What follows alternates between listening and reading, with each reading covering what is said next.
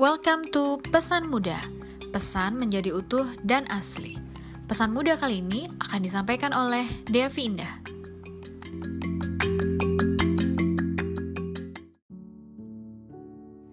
Shalom sahabat muda, happy Sunday. Uh, kita sudah memasuki bulan ketiga kita online service uh, home session di Muda TV walaupun kita bertemu melalui online tapi aku percaya bahwa kerinduan hati kita tetap bersama-sama bersekutu dan belajar lagi mengenai uh, firman Tuhan yang yang hari ini akan uh, kita dengarkan. So di bulan Juni ini kita satu bulan ini lagi membahas tema the real you atau kamu yang sebenarnya. Nah, ketika kita bicara tentang kamu yang sebenarnya, uh, sering kali kita melihat diri kita atau identitas kita itu sebagai apa sih sebenarnya? Nah, tema ini juga menarik banget sebenarnya buat uh, aku secara pribadi karena bicara tentang uh, the real you, uh, diri kita yang sebenarnya, bicara tentang identitas, bicara tentang uh, gambar diri, ini juga salah satu hal yang aku sampai sekarang juga masih struggle banget.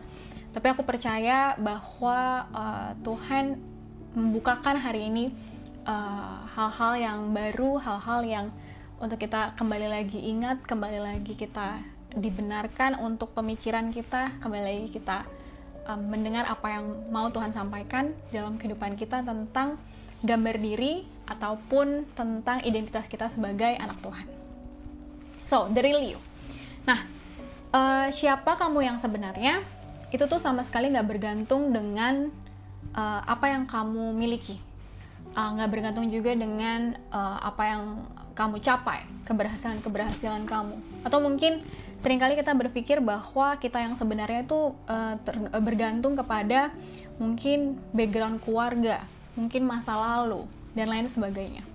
Seringkali kita berpikir seperti itu bahwa uh, kehidupan kita gambar diri kita identitas kita itu berdasarkan itu semua.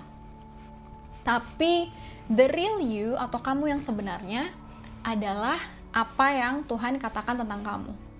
Apa yang Tuhan uh, sudah tetapkan tentang kamu itu adalah kamu yang sebenarnya. Walaupun nggak nggak bisa kita pungkiri banyak banget yang terjadi dalam kehidupan kita yang memang mempengaruhi kita sebagai manusia untuk tumbuh, mempengaruhi kita sebagai manusia untuk berperilaku, ada banyak uh, ada banyak di sini uh, yang memang mempengaruhi hidup kita sebagai manusia. Contohnya misalnya, yang pertama itu adalah pola asuh atau uh, pola hidup keluarga, pola asuh keluarga bagaimana? Keluarga kita me, me, mendidik kita. Contohnya misalnya ketika kita uh, sewaktu kita masih kecil, ketika kita mungkin sering dibanding-bandingkan dengan orang lain gitu ya. Akhirnya kita jadi minder akhirnya kita jadi nggak percaya diri karena pola asuhnya waktu kita masih kecil kita suka dibanding-bandingin. Itu salah satu contohnya selain pola asuh uh, itu juga tergantung dengan uh, pengalaman kita di masa lalu. Khususnya adalah trauma atau kejadian-kejadian yang membekas di masa lalu. Kita bisa jadi seseorang yang curigaan seseorang yang insecure karena kita mungkin di masa lalu pernah di dikhianati, pernah dibohongi sehingga kita jadi seseorang yang sulit percaya sama orang lain. Atau yang terakhir adalah mengenai lingkungan kita, uh, pertemanan kita, circle kita, dengan siapa kita bergaul. Ada uh, yang pernah bilang bahwa show me your friends and I'll show you your future. Ini menarik banget karena memang pergaulan yang baik sorry pergaulan yang buruk merusak merusak kebiasaan yang baik dan begitu juga sebaliknya sebenarnya jadi kalau misalnya kita biasa um, bergaul dengan contohnya misalnya orang-orang yang suka membicarakan orang lain misalnya ya, kita juga akhirnya akan jadi seseorang yang seperti itu. Maka penting bagi kita juga untuk melihat lingkungan atau komunitas di mana kita memang uh, tinggal atau bergaul sehari-hari. Nah, hal-hal itulah yang memang mempengaruhi kita uh, sebagai seseorang, sebagai seorang pribadi gitu ya untuk kita tumbuh berperilaku dalam kehidupan kita. Nah, tapi balik lagi, kita harus menyadari ini bahwa apa pun yang terjadi di dalam setiap kehidupan kita, kita yang sebenarnya adalah apa yang Tuhan katakan tentang kita. Maka hari ini kita mau sama-sama belajar untuk melihat apa yang Tuhan katakan tentang kita. Bukan apa yang orang lain uh, katakan tentang kita, bukan ap, bukan tentang apa yang kita pikirkan tentang diri kita sendiri, tapi tentang apa sih yang Tuhan bilang dalam kehidupan kita. Tuhan sudah uh, kata perkatakan dalam kehidupan kita, Tuhan sudah tetapkan kita di dalam kehidupan kita. Itulah diri kita yang sebenarnya. Oke, okay. jadi uh, ada lima hal yang mau hari ini kita sama-sama belajar. Nah, lima hal ini adalah uh, kecenderungan-kecenderungan atau pikiran-pikiran yang salah yang biasanya kita pikirkan tentang diri kita. Lima hal ini juga sebenarnya adalah hal-hal yang aku secara pribadi juga masih bergumul. Tapi Tuhan bukakan banyak sekali hal di mana Tuhan juga ubahkan pemikiran-pemikiranku dari lima hal ini. Yang mungkin teman-teman juga sedang hadapi saat ini. Yang pertama, aku merasa tidak dikasihi. Setiap kita sering ngerasa bahwa kayaknya kita nggak pantas dikasihi, kita nggak dikasihi. Perasaan kita mengatakan seperti itu kayak kita nggak dicintai. Sehingga kalau kita lihat lagi kembali apa yang Tuhan katakan tentang kita, kebenarannya adalah kamu dikasihi. You are deeply loved. Kamu dicintai dan gak ada yang bisa memisahkan kamu dari kasihnya Tuhan kita buka ayat di Roma 8, ayat yang ke-38 sampai yang ke-39. Di sini dikatakan, sebab aku yakin bahwa baik maut maupun hidup, baik malaikat-malaikat maupun pemerintah-pemerintah, baik yang ada sekarang maupun yang akan datang, atau kuasa-kuasa, baik yang di atas maupun yang di bawah, ataupun sesuatu makhluk lain, tidak akan dapat memisahkan kita dari kasih Allah yang ada di dalam Kristus Yesus Tuhan kita. Di sini dikatakan bahwa tidak ada yang dapat memisahkan kita dari kasih Tuhan. Dia adalah Tuhan yang Maha Kasih, yang mencintai kita, yang mengasihi kita. Mungkin ketika kita melakukan kesalahan, ketika kita jatuh di dalam dosa, kita mungkin sepertinya terpisah dengan kasih Tuhan. Tapi padahal yang terjadi, kebenaran adalah itu pun nggak bisa memisahkan kita dari kasih Tuhan. Karena Tuhan sudah mati buat kita, ketika kita masih berdosa. Sehingga kesalahanmu tidak akan membuat kasihnya Tuhan berkurang dalam hidupmu. Yang terjadi adalah ketika kamu mendukakan hati Tuhan, ketika kamu melakukan kesalahan, yang terjadi dalam hidupmu adalah justru kamu menjadi nggak aware sama kasihnya Tuhan. Kamu jadi memusatkan dirimu dengan intimidasi, bukannya kasih Tuhan. Sehingga kamu merasa bahwa kamu nggak dikasihi. Sehingga kamu merasa bahwa kamu nggak dicintai kamu nggak pantas dikasihi. Bukan Tuhan yang berhenti mengasihi kamu tapi kamu yang berhenti aware berhenti peka berhenti menyadari tentang kasihnya Tuhan karena kasihnya Tuhan nggak pernah berhenti dan nggak akan ada yang bisa memisahkan kita dari kasihnya Tuhan maka ini menjadi hal yang sangat penting banget kenapa karena ketika kita tahu bahwa kita dikasih Tuhan, di saat itulah baru kita bisa mengasihi orang lain. Karena kita akan mengas ketika kita tahu kita dikasih Tuhan, itu juga yang akan membuat kita jadi mengasihi diri kita sendiri. Karena kita nggak bisa tuh namanya uh, mengasihi orang kalau kita nggak mengasihi diri kita sendiri. Mengasihi diri sendiri ini bukan berarti kayak jadi kayak self center gitu ya. Jadi fokus sama diri sendiri itu nggak seperti itu. Karena kamu perlu untuk mengasihi dirimu. Kamu perlu mencintai dirimu. Kamu perlu kasih apresiasi buat dirimu. Karena dari situ baru kamu bisa mengasihi orang lain. Karena dikatakan kasihilah sesamamu manusia seperti dirimu sendiri. Jadi kalau misalnya kita cuma mencoba mengasihi orang, kita coba berkorban buat orang, tapi kita nggak mengasihi diri kita sendiri, kita nggak akan berhasil. Kita akan selalu gagal mengasihi orang. Karena yang pertama, kamu mesti menyadari bahwa kamu dikasihi, dan kamu sendiri mesti mengasihi dirimu sendiri, baru kita akhirnya bisa mengasihi orang lain, mencintai orang lain, seperti Tuhan sudah mengasihi kita. Itu yang pertama. Lalu yang kedua, mindset di mana kita sering merasa bahwa kita tuh sendirian. Kita tuh gak ada yang mengerti, gak ada yang bisa mengerti kita, gak ada yang bisa menemani kita kayak merasa sendirian. Hal ini juga yang uh, sering banget aku denger uh, kita punya satu komsel uh, cewek semua namanya girl session. Jadi ada banyak cewek-cewek teman-teman cewek kita kita uh, sering uh, fellowship, kita kita sharing satu sama lain. Dan ini salah satu yang sering banget aku dengar bahwa um, mereka sering merasa sendirian. Kayak yang nggak ada yang menemani gitu. Nggak ada yang nggak ada yang uh, apa namanya bisa diandalkan. Nggak ada yang bisa mengerti. Jadi ngerasanya sendirian. Tapi apakah benar kita sendirian?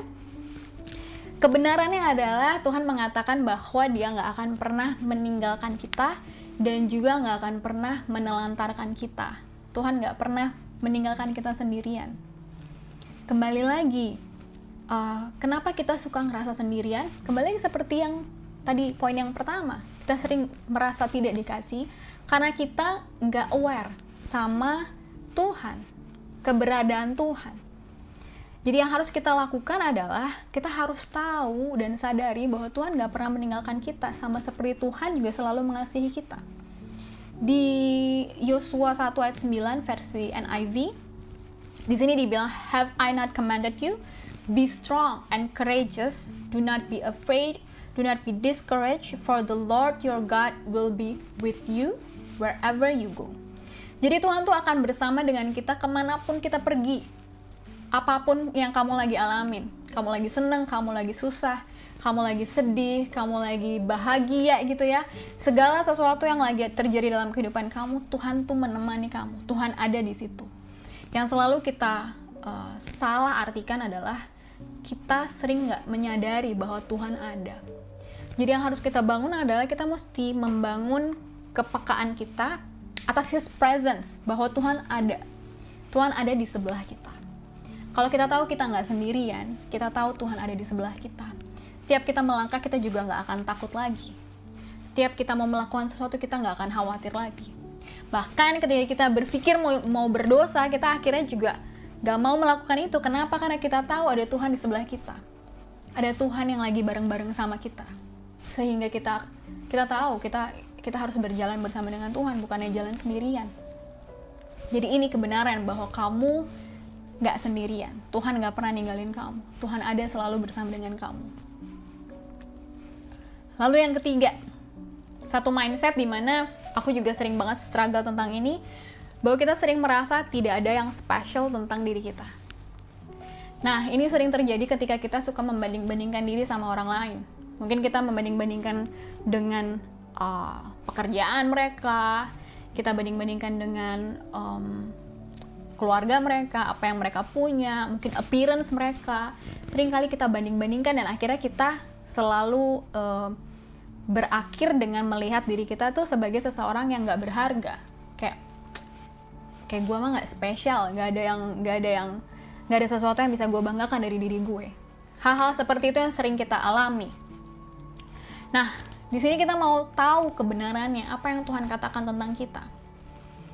Di Mazmur 139 ayat yang ke-13 sampai yang ke-14 di sini dikatakan Sebab engkaulah yang membentuk buah pinggangku, menenun aku dalam kandungan ibuku. Di sini dikatakan menenun aku. Itu ada ada satu bentuk perhatian ketika Tuhan membentuk kita di dalam kandungan ibu kita. Aku bersyukur kepadamu oleh karena kejadianku dahsyat dan ajaib. Ajaib apa yang kau buat dan jiwaku benar-benar menyadarinya.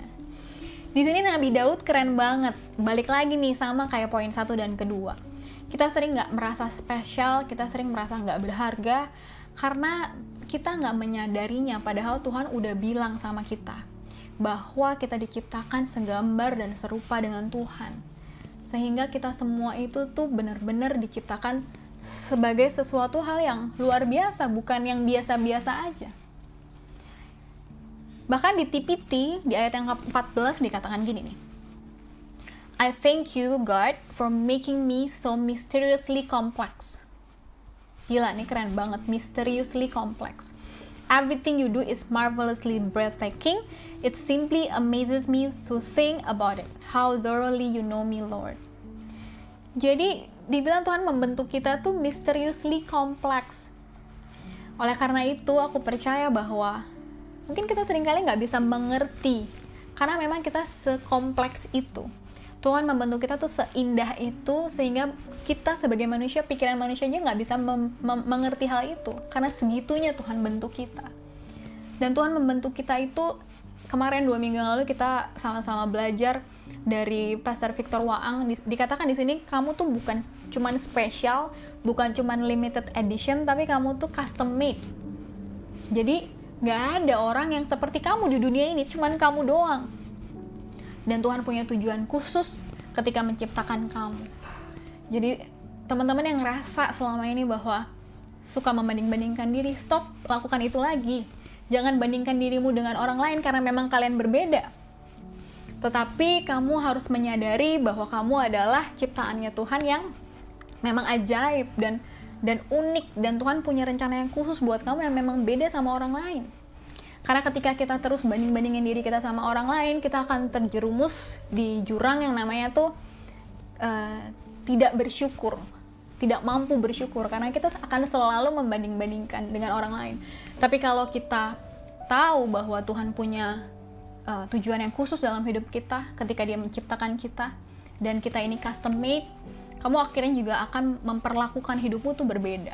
Kamu akan menyadari bahwa kamu berharga, kamu akan nggak akan menyanyiakan kehidupanmu lagi, kamu nggak akan melakukan hal-hal yang akhirnya menyakiti diri kamu, kamu nggak akan melakukan hal-hal yang membuat diri kamu tuh um, jadi nggak berharga, tapi kamu akan menjaga diri kamu dan kamu tahu bahwa dirimu tuh adalah uh, kepunyaannya Tuhan yang Tuhan sudah bentuk sedemikian rupa dengan tujuan yang khusus. Sehingga itulah yang namanya freedom sesungguhnya, kehidupan kebebasan di dalam Tuhan. Ketika kamu tahu siapa diri kamu dan kenapa kamu dibentuk. Jadi ini hal-hal yang yang uh, aku harapkan juga bisa membangkitkan kita, membukakan mata kita lagi untuk melihat diri kita itu lebih luar biasa lagi. Pakai kacamatanya Tuhan ketika kamu mau melihat dirimu. Jangan pakai kacamata dirimu sendiri jangan pakai kacamata orang lain atau mungkin pakai kacamata orang tua kamu karena mereka adalah masih manusia yang biasa yang lemah yang bisa salah. Tapi Tuhan nggak pernah salah. Tuhan melihat kamu dengan dengan matanya Tuhan bahwa kamu adalah seorang yang uh, dibentuknya secara ajaib dan dahsyat. Dan yang keempat aku ngerasa broken atau hancur. Bagi teman-teman yang ngerasa bahwa uh, mungkin dirimu berasal dari keluarga yang broken home, mungkin dirimu punya masa lalu yang gelap, masa lalu yang kelam, dan kayaknya sudah hancur, udah nggak bisa lagi di, di, diperbaiki. Jadi identitasmu kamu uh, lihat sebagai seseorang yang tidak punya harapan karena tadi kamu broken. Tapi ini yang luar biasanya Tuhan bilang bahwa I made you whole. Tuhan yang menjadikan kita utuh. Kita memang sudah berdosa, jadi buat teman-teman yang ngerasa bahwa punya broken home, punya keluarga yang broken home, punya punya uh, masa lalu yang kelam, ataupun teman-teman yang mungkin keluarganya baik-baik saja, mungkin teman-teman ngerasa bahwa uh, ya nggak seperti itu nggak nggak nggak bukan dalam yang kategori broken home tapi kalian pasti adalah seseorang yang broken kenapa karena ketika kita jatuh dalam dosa di Roma 3 ayat 23 dikatakan karena semua orang telah berbuat dosa dan telah kehilangan kemuliaan Allah. Jadi ketika kita berdosa kita memang jadi broken. Karena kita terpisah dari, dari sumbernya itu sendiri. Tapi jangan berhenti di ayat itu saja. Karena di ayat 24 di Roma 3:24 dikatakan dan oleh kasih karunia telah dibenarkan dengan cuma-cuma karena penebusan di dalam Kristus Yesus. Di sini yang luar biasa. Tuhan Yesus sudah menebus kita dan dibilang di sini cuma-cuma. Cuma-cuma bukan berarti gratisan atau murahan, tapi cuma-cuma artinya adalah karena kita tidak bisa bayar, Tuhan kasih kita secara cuma-cuma. Karena apa pun yang kamu lakukan itu nggak akan bisa membuatmu menjadi utuh lagi. Karena hanya Tuhan yang bisa membuat kamu utuh. Di Kolose 2 ayat 10 dikatakan so you are so you also are complete through your union with Christ. Jadi kamu yang broken ini ketika kamu ditebus oleh Kristus, kamu jadi komplit lagi. Kamu menemukan keutuhan lagi di dalam Tuhan. Karena ketika kamu ditebus oleh Kristus, ditebus oleh Tuhan, hidupmu bukan jadi milik kamu lagi. tapi hidupmu adalah milik Tuhan. Selanjutnya dibilang Christ who is the head over every ruler and authority. Tuhan yang jadi kepala. Jadi ketika kita yang broken, kita ditebus oleh Kristus. Kristus yang menjadi milik kita yang menjadi milik Kristus dan Kristus jadi kepala. Itulah yang menjadikan kita yang tadinya broken menjadi utuh kembali. Jadi kamu bukan lagi broken, tapi kamu sudah utuh di dalam Kristus. Kenapa kita sering merasa broken? Kita sering merasa hancur karena mungkin kita belum menjadikan Kristus sebagai kepala. Mungkin saat ini kita masih jadi kepala buat diri kita sendiri. Kita masih menjadikan diri kita sebagai Tuhan buat diri kita sendiri. Kita mengandalkan kekuatan kita. Kita hanya uh, berusaha sekuat mungkin untuk jadi nggak broken. Kalau kamu lakukan itu, kamu nggak akan berhasil. Karena cuma Tuhan yang bisa membuat kamu utuh kembali. Oleh karena itu, teman-teman, pentingnya penting banget buat kita untuk kita bisa menjadikan Kristus itu sebagai kepala kita. Kita nggak cuman memanggil Tuhan, kita nggak cuman uh, kepada Tuhan gitu mencari Tuhan ketika kita hanya mau ketika, ketika kita butuh doang gitu. Tapi kita tahu bahwa kita nggak bisa hidup tanpa Dia. Baga coba bayangkan bagaimana seseorang tanpa kepala sudah pasti mati. Atau balik lagi kita berusaha untuk jadi kepala. Padahal harusnya kita jadi tubuh Kristus. Dan Tuhan yang jadi kepala, Yesus yang jadi kepala.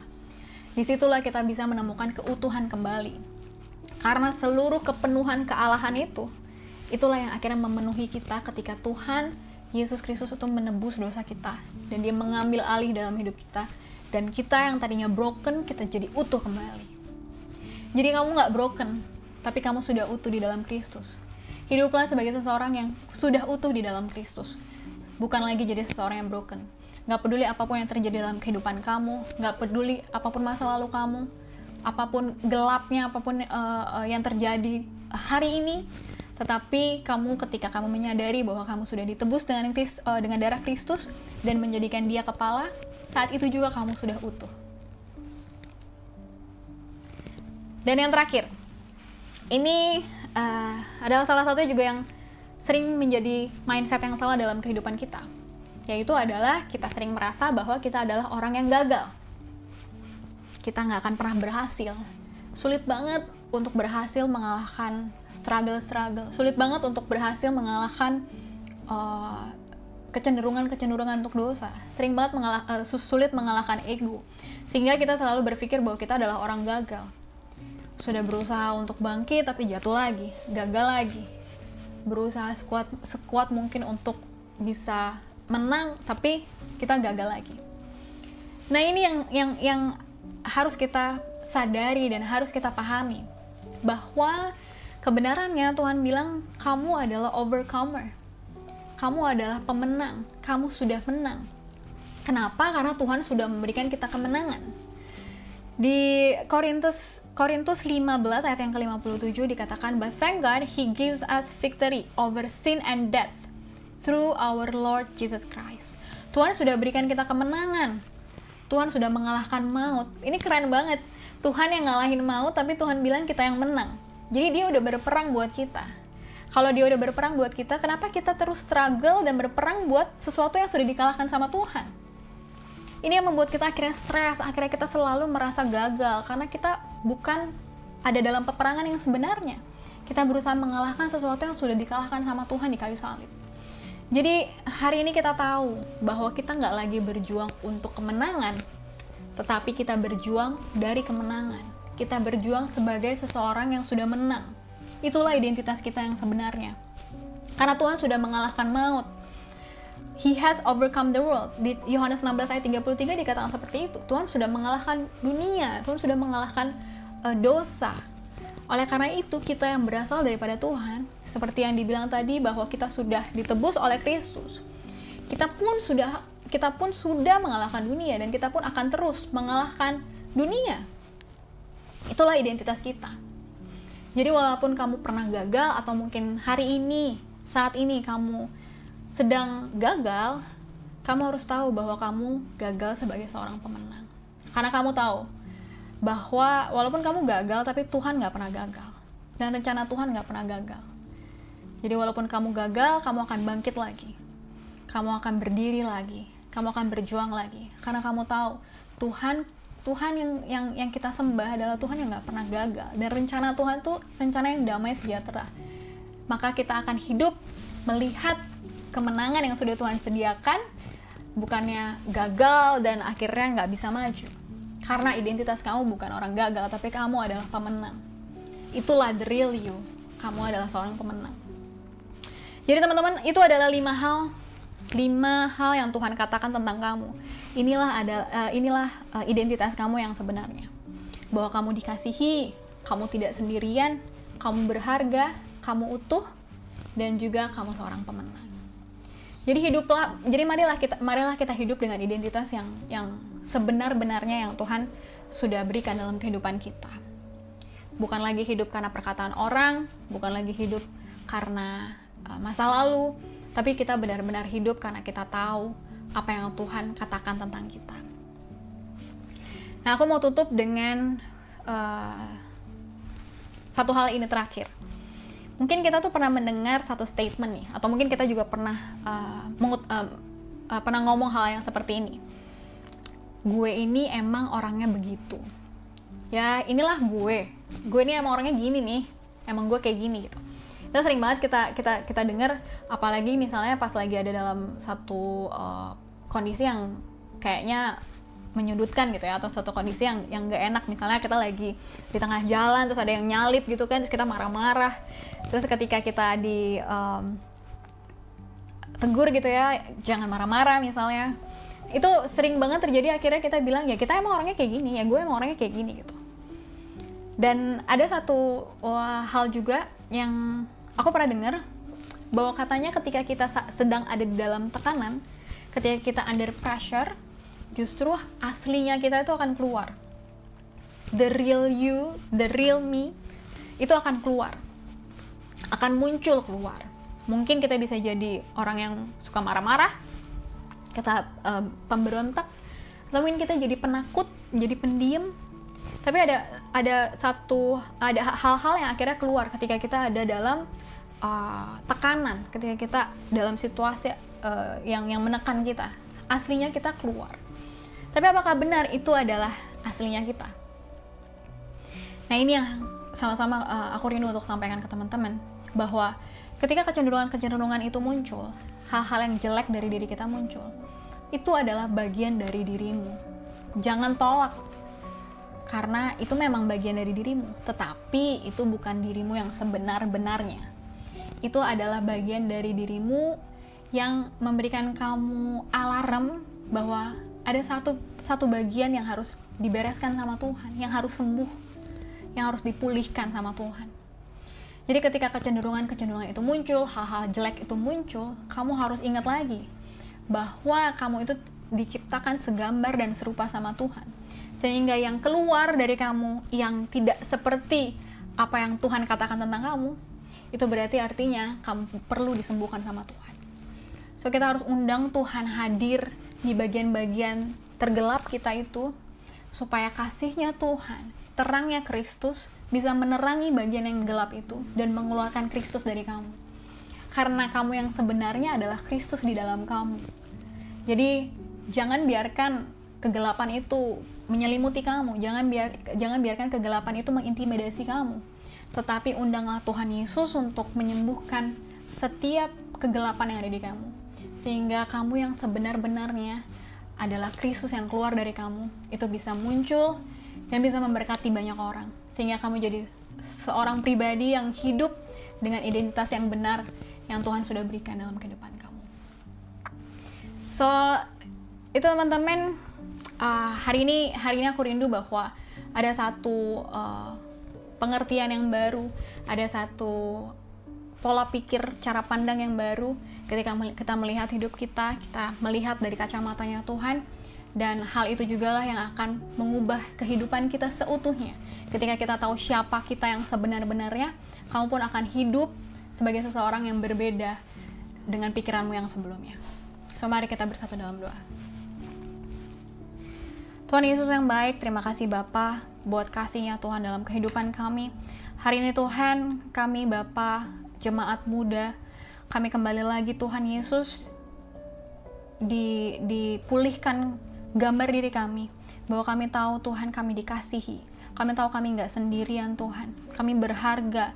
Kami nggak broken lagi tapi kami sudah utuh di dalam Engkau. Dan kami juga bukan orang-orang gagal melainkan kami adalah orang-orang yang menang di dalam Tuhan. So terima kasih Tuhan Yesus. Kami terima identitas yang baru ini sehingga kami berdiri berjalan bukan lagi dengan identitas kami yang lama tapi kami berdiri dengan identitas kami yang baru di dalam Tuhan saja. So thank you Lord, thank you Jesus, in Jesus name we pray. So thank you teman-teman, selamat hari Minggu, God bless you.